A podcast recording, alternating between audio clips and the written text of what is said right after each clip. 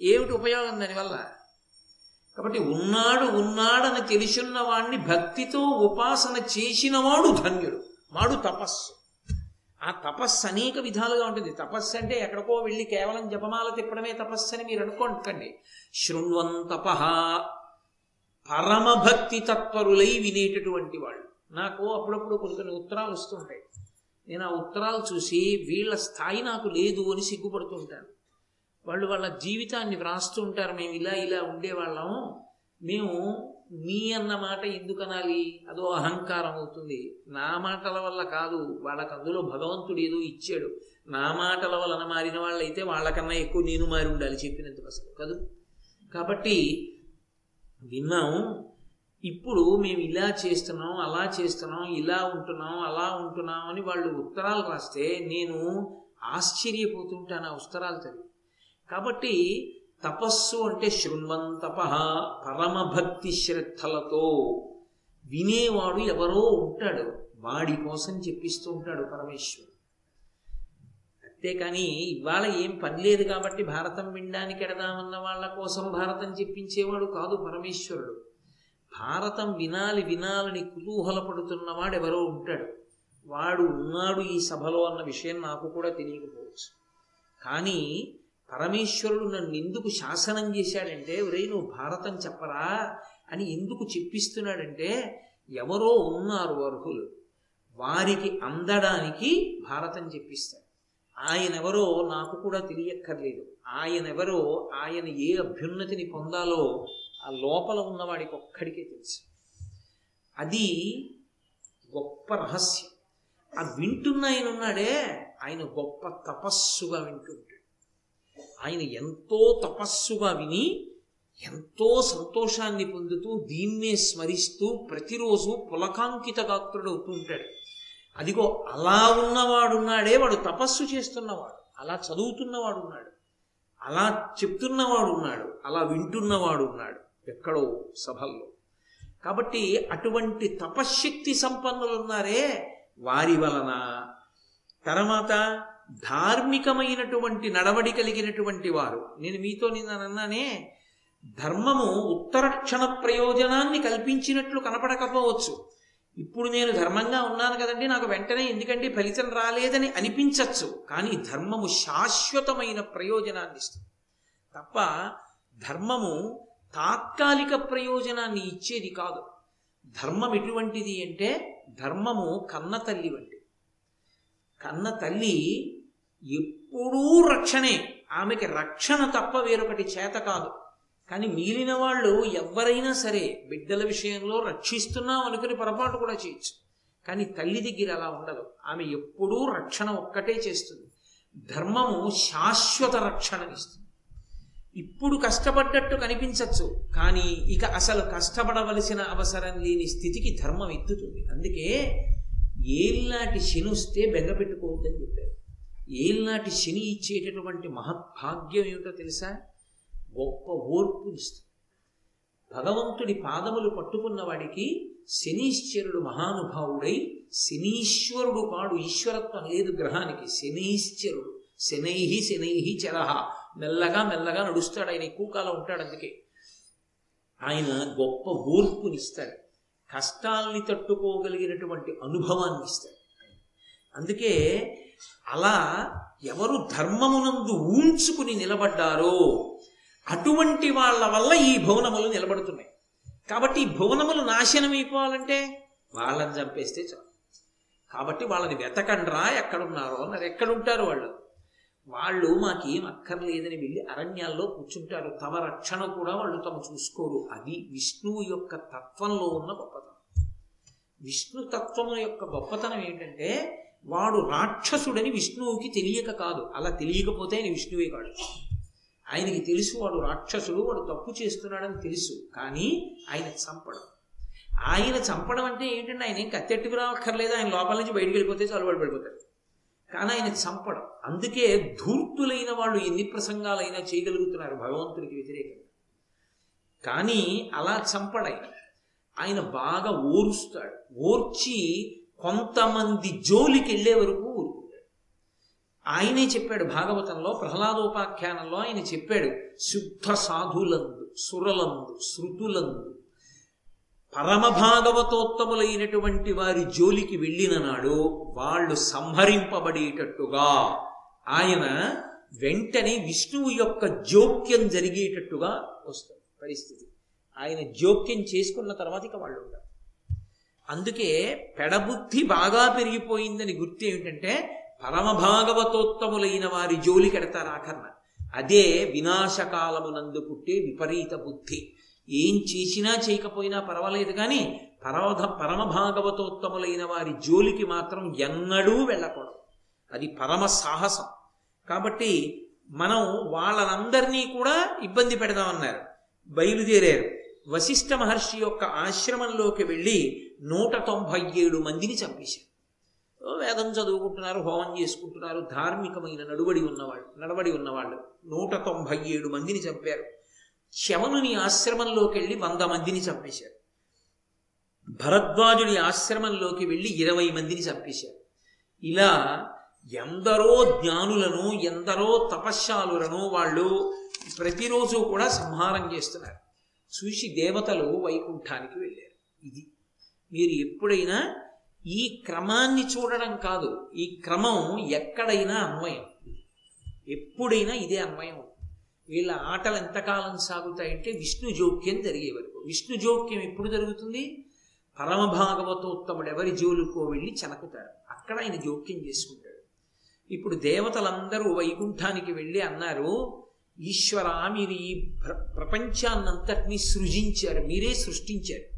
సృష్టించినప్పుడు మీరు జరాయుజములను స్వేదజములను ఉద్భుజములను ప్రాణులను నాలుగు రకములుగా సృష్టించారు.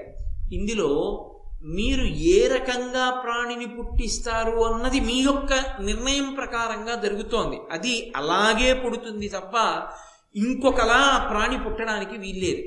జ్వరాయుజములు అని ఉన్నాయనుకోండి అవన్నీ కూడా మావితో పుట్టాలి. అంటే పైన మాంసపు తొడుగుతో పుట్టాలి. అలాగే పుట్టాలని నిర్ణయం అయితే అది అలా కాకుండా ఇంకోలా పుట్టదు. అప్పుడు సృష్టికి విరుద్ధం అది. ఒక ఉదాహరణ చెప్పాలి అంటే ఒక ఆవుకి దూడ పుడుతుంది. పుట్టిన పుట్టినప్పుడు మావితో పుడుతుంది. ఒళ్ళంతా మాంసం దానికి పొర అంటుకుని ఉంటుంది. నిత్తురు ఉండి పుడుతుంది. ఆవే నాలుకతో నాకి శుద్ధి చేసేస్తుంది. జరాయుజములై ప్రాణులు పుట్టాలి. అని పరమేశ్వరుడు నిర్ణయం చేసిన ప్రాణులన్నీ అలాగే పుడతాయి తప్ప ఇంకొకలా పుట్టడం కుదరదు.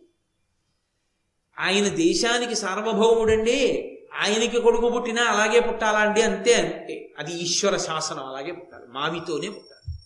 ఇంకొకలా పుట్టడం కుదరదు. అలా పుట్టేట్టు చేసిన వాడెవరు? నేను ఇంతటి మహానుభావుణ్ణి కదండి నా కొడుకు ఇంకోలా పుట్టాలంటే అందరిలా పుట్టడానికి వీలు లేదంటే అలా పుట్టడం కుదరదాయా అన్నారంతే. ఎందుకని అంటే విష్ణు శాసనం. అది ఆయన యొక్క లెక్క. అలా పుట్టేట్టు చేసి రక్షించేవాడివి నువ్వే. అండజమునందు పెట్టి పుట్టించి రక్షించేవాడివి నువ్వే. అది విచిత్రం. ఆయన ఏం చేశాడంటే కొన్ని కొన్ని ప్రాణులను అండజముగా మీరు వృద్ధి చేయండి అని శాసించాడు. ఎందుకని? వాటి యొక్క శరీర నిర్మాణాన్ని ఆయన దృష్టిలో పెట్టుకున్నాడు. ఓ చిన్న పక్షి. అదొక పక్షిని ఎలాగా ప్రసవిస్తుంది? అందుకని ఆయన ఏం చేశాడంటే చిన్న గుడ్డు పెట్టించాడు. గుడ్డు లోపల సొన. ఆ సొన పిండాకృతిని పొందుతుంది. దేని వలన? పరమ ఆశ్చర్యం. పిండము మాంసపు తొడుగులో ఉండి అమ్మ కడుపులో ఉండి పెరుగుతుంది జరాయుజం. గుడ్డు పెంకు లోపల ద్రవ రూపంలో ఉండి పిండ రూపాన్ని పొందుతుంది. ఎలా? అమ్మ కడుపు వేడి తగిలే. అక్కడ అమ్మ కడుపు వేడి తగిలే. ఇక్కడ అమ్మ కడుపు వేడి తగిలే. ఎలా? ఎవరు నేర్పారు పక్షికి? ఎప్పుడు అలా అలా అలా ఎగిరిపోయే పక్షి కూర్చుంటే ఒకలాగే కూర్చోగలిగిన పక్షి వచ్చి రెండు కాళ్ళు గుడ్డుకి అటు ఇటు పెట్టి గట్టిగా కూర్చుంటే గుడ్డు యొక్క పెంకు పగిలిపోతుందని అందులో ద్రవం ఉందని సొన పిల్లగా మారుతుందని మారి గుడ్డు పెంకు పగలగొట్టుకుని పైకి వస్తుందని అది మొట్టమొదట్లో ఆహారం సంపాదించదని తాను తెచ్చి దాని నోట్లో పెట్టాలని ఎవరు నేర్పారు ఆ పిట్టకి? అది గుడ్డు పగిలిపోకుండా కడుపు మాత్రమే తగిలేట్టు కూర్చుంటుంది. ఏదో కర్తవ్యంగా కాదు. దానికి ఆ తల్లి ప్రేమ ఉంది ఆ సంతోషం ఉంది ఆ కూర్చోవడంలో. ఆ గుడ్డు పెంకు దాని కడుపుకి తగిలినప్పుడు దాని వేడి పెంకుకి తగిలి పెంకు యొక్క వేడి సొనకి తగిలి సొన పిండాకృతిని పొందుతుంటే కడుపులో బిడ్డ పెరిగి పెద్దవాళ్ళు అవుతుంటే తంతుంటే తల్లి పొంగిపోయినట్టుగా ఆ పెంకు లోపల ఉన్నటువంటి ద్రవం పిండాకృతిని పొందుతుంటే పక్షి మైమరచి కళ్ళు మూసుకుంటుంది. పక్షి గుడ్డుని పొదగడం బొమ్మ గీయగలరేమో. గుడ్డుని పొదుగుతున్నప్పుడు పక్షి పొందుతున్న ఆనందాన్ని బొమ్మ గీయగలరా? గీయలేరు. అది ఒక్క విష్ణువు యొక్క శాసనం ఆయనకే తెలుసు. అది ఆయన చిద్విలాసం. ఈశ్వర మీరు పెట్టిన ప్రజ్ఞ లేకపోతే దానికి ఎలా తెలుసు? ఏదైనా కనపడితే ముక్కుతో కొడుతుంది. తన గుడ్డుని మాత్రం కొట్టదు. అంత ఉద్దికగా పొదుగుతుంది. అంత జాగ్రత్తగా అక్కడ పడేసిన దూది ఇక్కడ పడేసిన బట్ట ముక్క తీసుకొచ్చి గుట్లో వేసి అందులో ఏ పుల్ల ముక్క గుచ్చుకోకుండా గుడ్డును పెట్టి పొదుగుతూ ఆ పెద్దదైనటువంటి గుడ్డుని బద్దల కొట్టుకుని చిన్న పిల్ల పైకొచ్చి రెక్కలు రానిది నోరొక్కటి విప్పితే ఎక్కడికో వెళ్ళి తీసుకొచ్చి ఆ ముక్కుతోటి దాని నోట్లో గుచ్చుకోకుండా ఎర్రగా మాంసంతో చిన్న నాలుకతో అది ఇలా విప్పితే విప్పి మూసే లోపల తన నోట్లో ఉన్న ఆహారపు కణికని దాని నోట్లో పెట్టి అది మింగే లోపల మళ్ళీ వెళ్ళి ఇంకొకటి తెచ్చి ఇంకో పిల్లకి పెట్టుకుంటుంది. పెట్టిన పిల్లకే పెట్టడం కాదు. ఏ పిల్లకి పెట్టిందో దాన్ని వదిలి రెండో పిల్లకి పెట్టుకుంటుంది. మూడో పిల్లకి పెట్టుకుంటుంది. పక్షికి ఆకలి ఎక్కువ. తను తింటూ పిల్లలకి పెట్టుకుంటూ పిల్లల్ని పోషించి పిల్లలకి రెక్కలొచ్చి ఎగిరిపోతే వెళ్ళిపోయారని బెంగ పెట్టుకోకుండా తన జీవనం తాను చేసుకుంటుంది. ఈశ్వర ఎక్కడ నుంచి పెట్టారు ఇదంతా? ఏమి అద్భుతం అసలు ఈ సృష్టి? ఈ జ్ఞానం మేము వెళ్ళి పక్షులకి బోధ చేశామా? మనం ఏమైనా ట్రైనింగ్ క్లాస్ పెట్టామా? ఎలా వస్తోంది ప్రతి పక్షికి మహానుభావుడు బసవపురాణంలో పాల్కునికి సోమనాథుడు అంటాడు. ఎక్కడ ఒక మొగ్గ లోప మొగ్గ విచ్చుకుంటే పువ్వు మనం విప్పితే పసరిక కంపు. అదే మల్లె మొగ్గ తనంత తాను విచ్చుకుంటే సువాసన. ఆమె కన్య. ఏమీ తెలియనిది పసిపిల్లవాడికి అక్క మల విసర్జన చేస్తే వాడి రెండు కాళ్ళు పైకెత్తి పట్టుకుని వాడి అవయవాన్ని తుడుస్తుంటే అబ్బా అక్క అలా ఎలా తుడుస్తావే? అన్న చెల్లి తనకి పిల్లలు పుడితే ఏమే? మరి నన్ను ఆ రోజుల్లో అనేదానికంటే ఏదో అన్నాను కానీ వీడు నా బంగారు తండ్రి అంటుంది. మరి ఒక కన్యలో మాతృప్రేమ ఎలా దాగింది? అంటే ఆయన అన్నాడు మొగ్గలో పువ్వు దాగి ఉన్నట్టు సువాసన దాగి ఉన్నట్టు. కన్యలోనే తల్లి దాగి ఉంది అది ఈశ్వర శాసనమైనప్పుడు పరిగణిస్తుంది.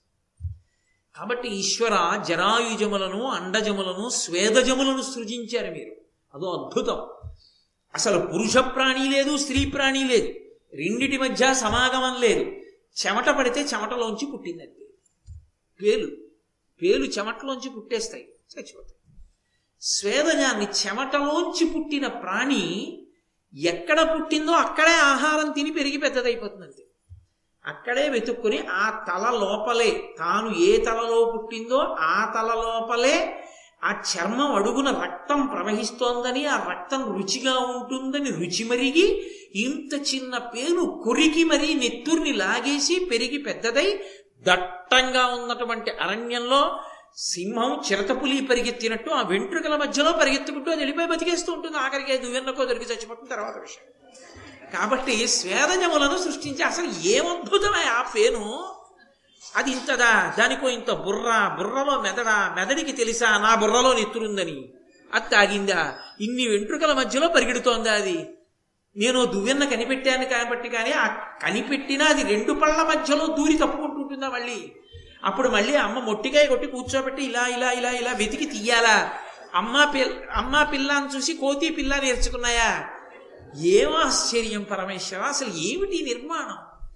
ఓ భగవన్ ఇటువంటి సృష్టికర్త మీరు ఇటువంటి వ్యూహం మీది. కాబట్టి స్వేదజములను సృష్టించారు ఉద్భుజములు అంతకన్నా అద్భుతం. ఎక్కడో ఒక గింజ వచ్చి భూమిలో పడిపోయింది పడినట్టు మాకు తెలియదు. దాని మీద నీళ్ళు పడితే భూమిని చీల్చుకుని మెల్లిగా భూమిలోంచి వివరము పైకొచ్చి అందులోంచి ఒక అంకురం ఇలా వచ్చి రెండు బద్దలు వచ్చి అది విచ్చుకుని చిగురుటాకు పుట్టి మెల్లిగా పెరిగి పెద్దదవడమా? అసలు ఎవరు పెట్టిన రూపకల్పన ఇదంతా? ఏమిటి అద్భుతం ఈశ్వర? ఎన్ని ప్రా ఎన్ని ప్రాణులు ఇలా? జరాయుజములుగా అండజములుగా స్వేదజములుగా ఉద్భుజములుగా ప్రాణులను సృజించి పెంచి పెద్ద చేసి లయం చేస్తున్నారా?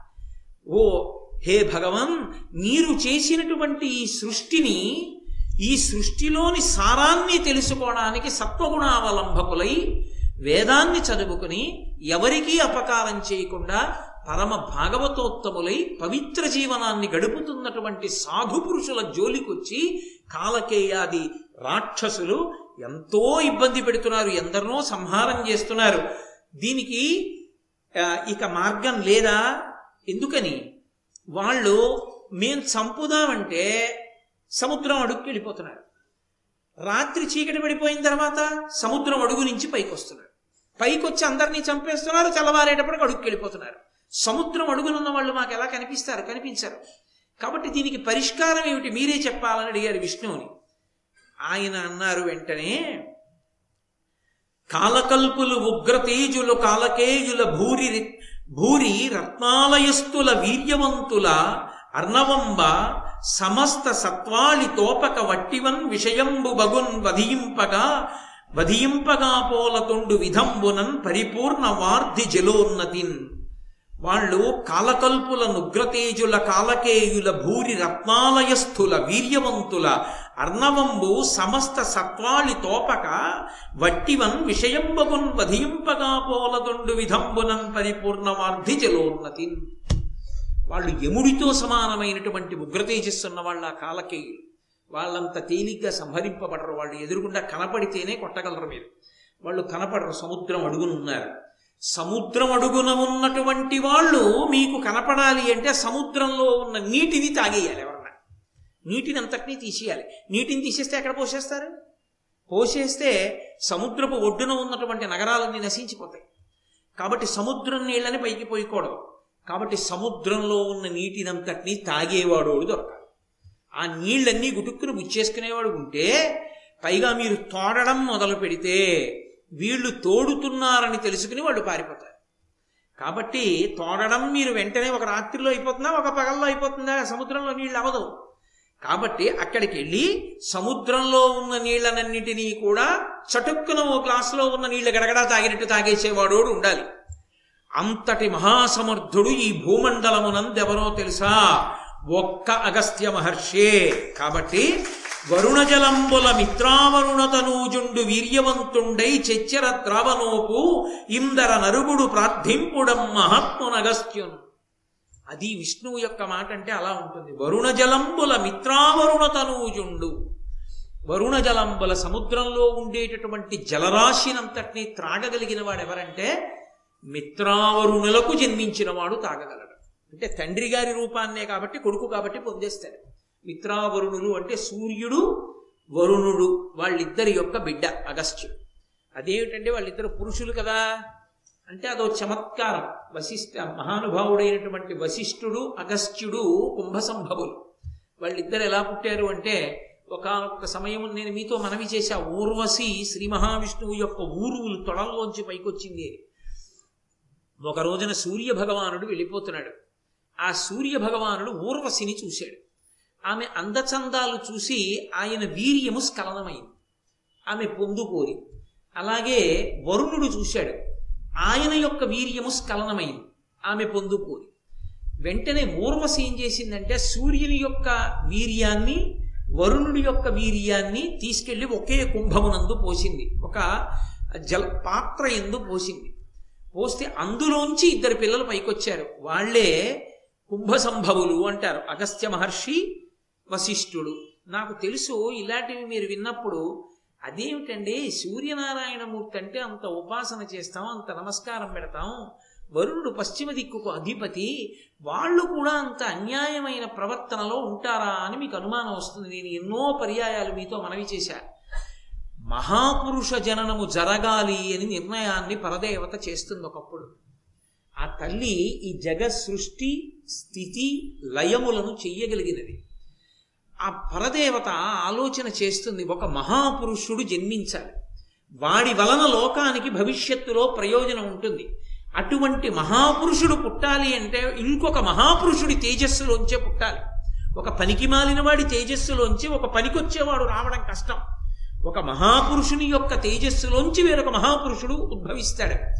కాబట్టి ఆమె కామ ప్రచోదనం చేస్తుంది. కావాలని కామ ప్రచోదనం చేస్తుంది. అందుకే అమ్మవారు మన్మధుడు వశుడై ఉంటాడు అమ్మవారికి. ఆమె అనుమతి లేకుండా బాణం వేయలేడు. సూర్యుడి మీదకి వరుణుడి మీదకి మన్మథ బాణాలు పడితే కదండి వీర్యస్ఖలనం ఎందుకు వేయిస్తుందంటే మహాపురుష జననము కొరకు చేయిస్తుంది. ఆ వీర్యము వారి ధర్మపత్నుల ఎందే ఎందుకు వాళ్ళు విడిచిపెట్టారు? అంటే వాళ్ళు కూడా ఆ తేజస్సుని పట్టలేరు. కాబట్టి ఇప్పుడు ఆ తేజస్సు భూమి మీద పడిపోతే ఊర్వశి విష్ణువు యొక్క ఊరువుల నుండి వచ్చినది కనుక ఆమె గ్రహించింది. మహాపురుష జననము కొరకు జరిగింది. దానికి నేను నిమిత్తమయ్యాను. కాబట్టి ఆవిడ తీసుకెళ్ళి కుంభంలో పెట్టింది. ఇది భగవంతుని యొక్క అనుగ్రహం. అందుకే వాళ్ళ జననమునకు సామాన్య జననంలా ఉండదు. ఒక్క పరమేశ్వరుడు జరాయుజములుగా అండజములుగా స్వేరజములుగా ఉద్భుజములుగా సృజించగలిగిన వాడు ఆయన సంకల్పం అయితే కుంభంలోంచి ఎందుకు సృష్టించలేడు? కాబట్టి ఇప్పుడు కుంభసంభవులై అందులోంచి బయటకు వచ్చారు అగస్త్యుడు వశిష్ఠుడు. అందుకే వాళ్ళిద్దరూ కూడా అమిత తేజోవంతులు. వాళ్ళిద్దరి యొక్క స్పర్శ లేకుండా ఏ పురాణం ఉండదు ఏ వంశం ఉండదు. అంతటి మహాపురుషులయ్యారు. రామచంద్రమూర్తి అంతటి వాడికి గురుస్థానంలో ఉన్నారు వశిష్ఠ మహర్షి. కాబట్టి అందుకని అంటున్నారు విశ్వామి ఆ మహానుభావుడు విష్ణువు వరుణ జలంబుల మిత్రావరుణ తనూజుండు వీర్యవంతుండై చెచ్చెర త్రావనోపు ఇందరు అరుగుడు ప్రార్థింపుడు అమ్మహత్మున్ అగస్త్యున్. మీరందరూ వెళ్ళండి అగస్త్యుడి దగ్గరికి. ఆయన్ని ప్రార్థించండి. అందుకే ఆయన చాలా చిత్రమైన రీతిలో పరదేవతానుగ్రహంగా సృజింపబడ్డాడు. ఆయన తాగగలడు సముద్ర జలాన్ని. ఇప్పుడు రోమశ మహర్షి ధర్మరాజుని ఈ విషయం చెప్తూ ఒక మాట అన్నారు. ఆ దేవతలందరూ కూడా అగస్త్య మహర్షి దగ్గరికి బయలుదేరుతూ మనసులో అనుకున్నారట అవునులే ఆయన సముద్ర జలాల్ని తాగలేకపోవడం ఏమిటి? వింధ్య పర్వతాన్నంతటి దాన్ని అణిచినవాడు కదా అనుకున్నారట. అనుకున్నారయ్యా వాళ్ళు ఎడుతూ అగస్త్యుణ్ణి సముద్ర జలాలన్నీ తాగమని అడగడానికి బయలుదేరుతూ అవునులే అంతశక్తి సంపన్నుడే వింజ పర్వతాన్ని అణిచినవాడు కదా అనుకున్నారు. అన్నాడు రోమశ మహర్షి ధర్మరాజు గారితో తీర్థయాత్ర చేయిస్తూ. మీరు మళ్ళీ వెనక్కి వస్తుండాలి ఒక్కొక్కసారి. అంటే ధర్మరాజు గారు అన్నాడు ఆగండి ఆగండి ఆగండి ఆగండి. వింధ్య పర్వతాన్ని కూడా అణిచాడు అగస్త్యుడు ఒకసారి. ఏది ఆ కథ కూడా నాకు చెప్పండి? అన్నాడు. అంటే మళ్ళీ ఇప్పుడు సముద్రం దగ్గరికి ఎడుతున్న వాళ్ళ దగ్గర నుంచి అగస్త్యుడు వింధ్య పర్వతాన్ని అణిచిన వైపుకి కథ తిరిగిపోతాడు. కాబట్టి ఇప్పుడు వెంటనే రోమశ మహర్షి అన్నారు ఒకనకొకప్పుడు వింధ్య పర్వతానికి కోపం వచ్చి ఎందుకు కోపం వచ్చిందో తెలుసా? నిమ్మి ఇరుండు మేరుధరణీధరనాథు ప్రదక్షిణంబుగా ద్రిమ్మరుచున్న చూచి పటు దీధితికింకర మల్గి వింధ్యశైలం మనియన్ దినేంద్ర అచల ప్రభునన్ను ప్రదక్షిణంబు నిచ్చమ్మున చేయకేల మతి తప్పితివి. మేరువు కొల్వ నీటికిన్. ఆ వింధ్యపర్వతం అంది ఏమయ్యా భూమి మీద ఉండేటటువంటి పర్వతాలన్నిటిలోకి నేను గొప్పదాన్ని కదా? నువ్వు నాకు ప్రదక్షిణంగా తిరగకుండా మేరు పర్వతానికి ప్రదక్షిణంగా తిరుగుతుంటావు అలా తిరిగితే దాని గొప్పతనం ఎక్కువైంది కదా. ఏమి భూప్రపంచంలో ఉన్న పర్వతాలలో గొప్పదాన్నైనటువంటి నా శిఖరాల చుట్టూ నువ్వు ప్రదక్షిణం చేయకూడదా? ఎందుకు చెయ్యవు? అని అడిగింది. ఎవరికి ప్రదక్షిణం చేశామో వారు గొప్పవారని గుర్తు కాదు? దేవాలయానికి ప్రదక్షిణం చేస్తాం ఎందుకని? ఆయన పరమేశ్వరుడని గుర్తు. గురువు గారు కనబడితే ప్రదక్షిణంగా పెడతారు. ఎందుకని? గురువు గారు పూజనీయుడని గుర్తు. తల్లిదండ్రులు కనపడితే ప్రదక్షిణంగా పెడతారు. ఎందుకని? తల్లిదండ్రులు గొప్పవారని గుర్తు. ఎవరికి ప్రదక్షిణంగా మనం పెడుతున్నామో వారికి వీరు వీరికి వారు గొప్పవారని అర్థమవుతుంది. సూర్యనారాయణుడే మేరు పర్వతానికి ప్రదక్షిణంగా పెడుతున్నాడంటే మేరు పర్వతానికి ప్రదక్షిణంగా సూర్యుడు ఒక్కడే కాదు. నవగ్రహాలు మేరు పర్వతానికే ప్రదక్షిణం చేస్తాయి. ఇందులో చిత్రం ఏమిటంటే అన్ని గ్రహాలు సవ్య ప్రదక్షిణం చేస్తాయి. ఒక్క రాహుకేతువులు మాత్రం అపసవ్య ప్రదక్షిణం చేస్తాయి. అందుకే ఏదైనా క్షేత్రంలోకి సవ్యంగా వెళ్ళకుండా అపసవ్యంగా వెడితే అది రాహుకేతువులకు ప్రీతిపాత్రమైన క్షేత్రం. అక్కడికి వెడితే రాహుకేతువులు శాంతి పొందుతారని గుర్తు. అందుకే మీరు ఏ క్షేత్రంలోకి వెళ్ళండి సవ్యంగా వెడతారు. అంటే సవ్యంగా అంటే ఎడంచేతి పక్క నుంచి తిరిగి లోపలికి వెడతాం. ఒక్క శ్రీకాళహస్తి క్షేత్రంలోకి ప్రవేశించినప్పుడు మాత్రం అపసవ్యంగా పెడతాం అలా ఎందుకు పెడతారంటే అక్కడ రాహుకేతు పూజలు ఉన్నాయి ఆ క్షేత్రంలో రాహుకేతువులు ప్రీతి పొందుతారు. కాబట్టి అంతటి పరమోత్కృష్టమైనటువంటి క్షేత్రం కనుక అదిగో అక్కడ రాహుకేతువులు అప్రదక్షిణంగా తిరుగుతారు. మేరుకి మనం కూడా అప్రదక్షిణంగా తిరిగి దేవాలయంలోకి వెడతాం కానీ మీరు సత్యనారాయణ వ్రత కథని వినండి. సత్యనారాయణ వ్రత కథలో మంటపంలోకి నవగ్రహాల్ని పిలుస్తారు. నవగ్రహాల్ని పిలిచినప్పుడు చదివేటటువంటి శ్లోకాలు జాగ్రత్తగా వింటే మీకు అర్థమవుతుంది. సూర్యుడి దగ్గర నుంచి పిలుస్తారు. పిలుస్తున్నప్పుడు చెప్తారు. మేరువుకి ప్రదక్షిణంగా వస్తున్నాడు అదిగో ఎర్రటి బట్టలు కట్టుకుని ఎర్రటి మాలలు వేసుకుని ఫలానా రథ గజ పతాక రథ పతాకములతోటి దానితో పాటుగా ఆయన మిగిలినటువంటి దేవతలతోటి కలిసినటువంటి వాడై భార్యా బిడ్డలతో వస్తున్నాడంటే ఆ వచ్చినటువంటి వాడిని కూర్చోమనడానికి భార్య పోక చెప్పు చెక్క అక్షత డబ్బు ఇస్తే ఆమాహయామి స్థాపయామి పూజయామి అని అక్కడ పెడితే వచ్చి ఆ మంటపంలోకి వాళ్ళు దిగుతారు. ఆ విమానం దిగి కూర్చుంటారు అందుకే మంటపాన్ని అలా వేసి పిలుస్తారు. ఒక్క రాహుకేతువుల్ని పిలిచినప్పుడు మాత్రం అప్రదక్షిణంగా వస్తున్నారు మేరు పర్వతానికి అని పిలుస్తారు. కాబట్టి సూర్యుడు మేరు పర్వతానికి ప్రదక్షిణం చేసి తిరుగుతూ ఉంటాడు. వింజుడికి అందుకు కోపం వచ్చింది నా చుట్టూ ఎందుకు తిరగవు నువ్వు? అన్నాడు. సూర్యుడు అన్నాడు అనవరతము విధియోగంబున ఏ ద్రిమ్మరుదు అమరభూధరము ప్రియంబున ఆత్మీచ్ఛయనర్పగా చనదపుడు అలిగి వింజశైలంబంతం ఏమయ్యా? నేను మేరు పర్వతానికి ప్రదక్షిణం చేస్తున్నటు మా చేస్తున్నటువంటి మాట వాస్తవమే. కానీ నేను అలా ఎందుకు తిరుగుతూ ఉంటానో తెలుసా? అనవరతము విధియోగంబున ఏ బ్రహ్మగారి యొక్క ఆదేశం అది సృష్టి ప్రారంభంలో సూర్యుడు ఇలా తిరగాలి అని ఆయన నిర్ణయం చేశాడు. ఆయన ఎలా నిర్ణయం చేశాడో నేను అలాగే తిరగాలి. అందుకని నేను అలాగే తిరుగుతాను. నీ మీద తక్కువని కాదు ఆయన మీద ఎక్కువని కాదు. బ్రహ్మగారు ఎలా చెప్పారో అలా తిరగాలి. నదులకి మార్గాలు ఉంటాయి అవి బ్రహ్మగారు నిర్ణయం చేశాడు ఇలా వెళ్ళాలని. నది ఆ మార్గంలోనే వెడుతుంది బ్రహ్మగారిని గౌరవించి. కాబట్టి నేను ఆ మార్గంలో వెళ్ళాలి తప్ప ఇంకో మార్గంలో నేను వెళ్ళకూడదు. కాబట్టి అలా వెడుతుంటానయ్యా నేను అందుకని నీకు ప్రదక్షిణం చేస్తూ వెళ్ళడం నాకు కుదరదు అన్నాడు. అంటే వింధ్య పర్వతానికి కోపం వచ్చింది. నాకు ప్రదక్షిణం చేయవా అనేది తిన్నగా పెరిగిపోయి ఆకాశాన్ని స్పృశిస్తూ నిలబడిపోయింది. ఇక సూర్యచంద్రుల యొక్క గమనానికి అడ్డొచ్చింది. అడ్డొస్తే ఇక సూర్యచంద్రుల యొక్క గతులు లేవు. గతులు లేకపోతే రేయింబవళ్ళు ఋతువులు ఇవేమీ ఏర్పడడం మానేసాయి లోకంలో చీకటి పగలు ఈ రెండిటి ఎందు అవ్యవస్థ ఏర్పడింది. అప్పుడు అందరూ సృష్టి క్రమానికి విఘాతం వచ్చింది. బ్రహ్మగారు చేసిన సృష్టి గతి తప్పిపోయింది. ఎక్కడ ఎవరు పగలు చెప్పాలో రాత్రి చెప్పాలో తెలియనటువంటి పరిస్థితి అంకురించింది. అందుకని దేవతలందరూ కలిసి మళ్ళీ వెళ్ళి బ్రహ్మగారిని ప్రార్థించారు. ఎలాగా? అంటే ఆయన అన్నాడు అగస్త్యుణ్ణి ప్రార్థించండి ఆయన దీనికి పరిష్కారం చేస్తాడు. గబగబా అగస్త్య మహర్షి దగ్గరికి వెళ్ళారు. అయ్యా మీరే దీనికి పరిష్కారం చేయాలి. మీరేమీ బెంగ పెట్టుకోకండి నేను పరిష్కారం చేస్తాను అన్నారు. అంటే దేవతలు ఆయన దగ్గరికి వెళ్ళి భువన వ్యవహారంబునకు వ్యవధానం బయ్య వింజవర్ధనమున అద్దివసకర రజనికర గతులు అవిహితమగునట్లు చేయు మమరమునీంద్ర. సూర్యచంద్రుల యొక్క గతులు మళ్ళీ ప్రకాశించేటట్టుగా చెయ్యవలసింది లోకాల యొక్క వ్యవస్థని నిలబెట్టు అని ప్రార్థించారు. ప్రార్థిస్తే అగస్త్య మహర్షి దక్షిణ దిక్కుకి లోపాముద్రతో కలిసి యాత్రకి వెడుతున్న వాడిలా వెళ్ళాడు. అగస్త్యుణ్ణి చూడగానే వింధ్యపర్వతానికి కూడా భయమే. మహానుభావుడు వస్తున్నాడు కొంచెం పొట్టిగా ఉంటారు అగస్త్య మహర్షి. ఆయన ఇంత ఎక్కి ఎక్కడ దిగుతారు తప్పు కదా. నేను తలెత్తి ఆయన ముందు నిలబడకూడదని గబగబా తన శిఖరములను ఉంచి నమస్కరించి ఆయన చాలా సంతోషించి చలియత దక్షిణ దిశకే నొనర నే నొనరగా తెరువిమ్ము. నాకు ఉర్వీధరా నీ వనవడునట్టుల చేయుదునని పెరుగుట యుడిగి వింధ్యమతి వినయముతో ఆయన పట్ల వినయంతో ఆ పర్వతం వంగి ఆయన ముందు వినయాన్ని ప్రకటనం చేస్తే అగస్త్య మహర్షి అన్నారు నేను దక్షిణ దిక్కుకి వెళ్ళి మళ్ళీ వస్తాను. మళ్ళీ నువ్వు పెరిగిపోకు. నేను వచ్చేస్తాను. అలా ఉండు. ఎన్నాళ్ళల్లో వస్తారు? ఈలోగా అలా ఉంటే వాళ్ళని నేను ఇబ్బంది పెట్టాలి. ఇవి అగస్త్యుడితో మాట్లాడలేదుగా.